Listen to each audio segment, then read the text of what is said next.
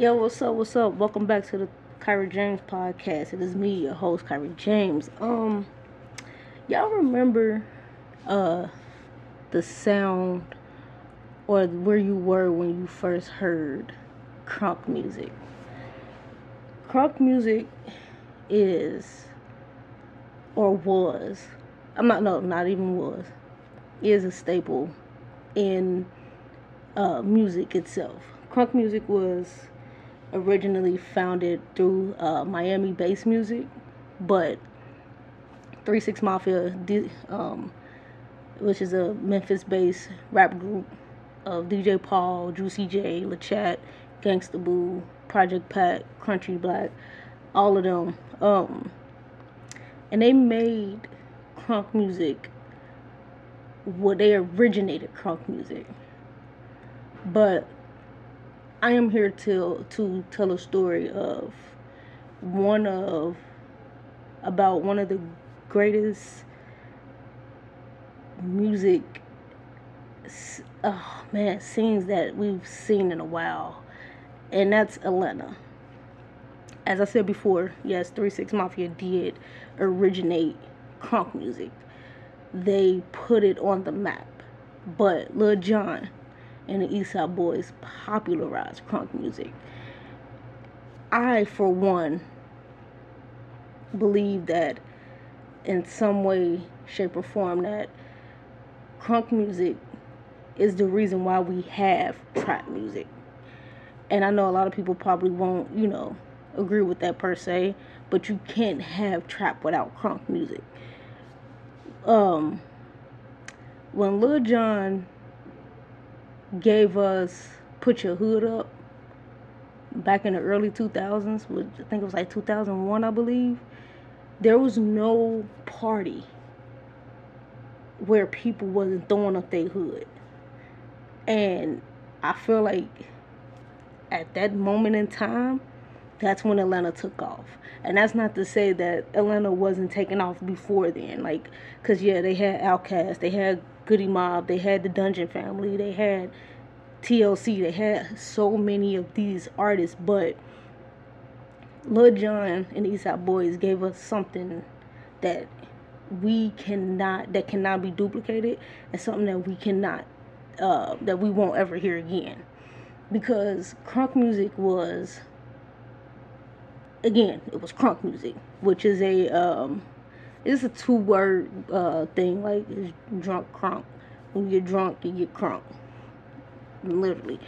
And not only did crunk music make you want to get wild at these parties and make you want to feel the way that you felt at these parties, it like it was to turn you up. You feel me? Like when Bia Bia came on there was no greater song than Bia Bia coming on in a um, in a party. I remember being in house parties and Bia Bia coming on or you know Get Low coming on and everybody just acting a fool. You feel me? And not only was crunk music so good in Atlanta that Lil Jon got rappers from the West Coast to rap over crunk beats. Like, Too Short, he gave us Too Short, he gave us, um, Ice Cube was rapping over crunk beats. It was, it, it was, it was crazy because you only ever heard them rapping over, over, you know, um, West Coast sound beats maybe sometimes East Coast beats, but most of the time it's West Coast beats. Like that was all that they were rapping over, and there's nothing wrong with that. But to me, on Bia Bia, I feel like Too Short had one of the best verses, one of the best, one of the best verses on Bia Bia, if not the best verse. Um, not only was not only was crunk like not only that what crunk music did with that it was also a sub genre in rap. And of course, you know, people weren't trying to acknowledge crunk music as rap. They just was like, oh, that's just hype music. Like, well, that's what rap is. rap is hype music. Like it, it's music. It get it gets you where you're supposed to go. It's just like you know, rock and roll headbanger music. You feel me? But it's just rap. It, it was it was our form of headbanger music, and nobody did it better than him. Nobody. I'm sorry. Cause not only was it a subgenre of rap, we also had a subgenre R&B called crunk B. there was um there was there was nothing greater. Like you had Goodies by Ciara, Okay by Nivea. You had um Girl Fight by Brooke Valentine. Like all three of those and all three of those songs were um all three of those songs were uh produced by Lil Jon. And I don't think we give Lil Jon enough um credit for what he's done as far as music goes, especially Atlanta. And I don't think we see, you know, how far he's come with, you know, uh, as far as far as he came with the the subgenre of crunk. Like you had crunk juice. I've never tasted it. I don't know. You know, he had people walking around with gasoline, uh, with gas cans, drinking out of gas cans. You know how crazy you had to be to be doing that? A mouth full of golds, sunglasses on, dreads. Like we everybody wanted to be a part of that. And everybody became a part of that. Because not only was it just, you know, Lil Jon doing stuff like that, you had Freek-a-Leek as a crunk song by Petey Pablo. Yeah, as a crunk song by by Lil Jon. I mean by Usher, Ludacris and Lil Jon. It it was you had to be there, but you also the experience of it all was everything. The experience was everything. You know, like with um put your hood up.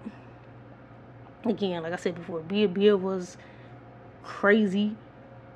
Um it he he just like when when Ying Yang Twins came out, Ying Yang Twins had crunk music in the chokehold with uh ay ay ay, whistle while you twerk, uh to the window to the wall. Like, that song still goes crazy in the club to this day.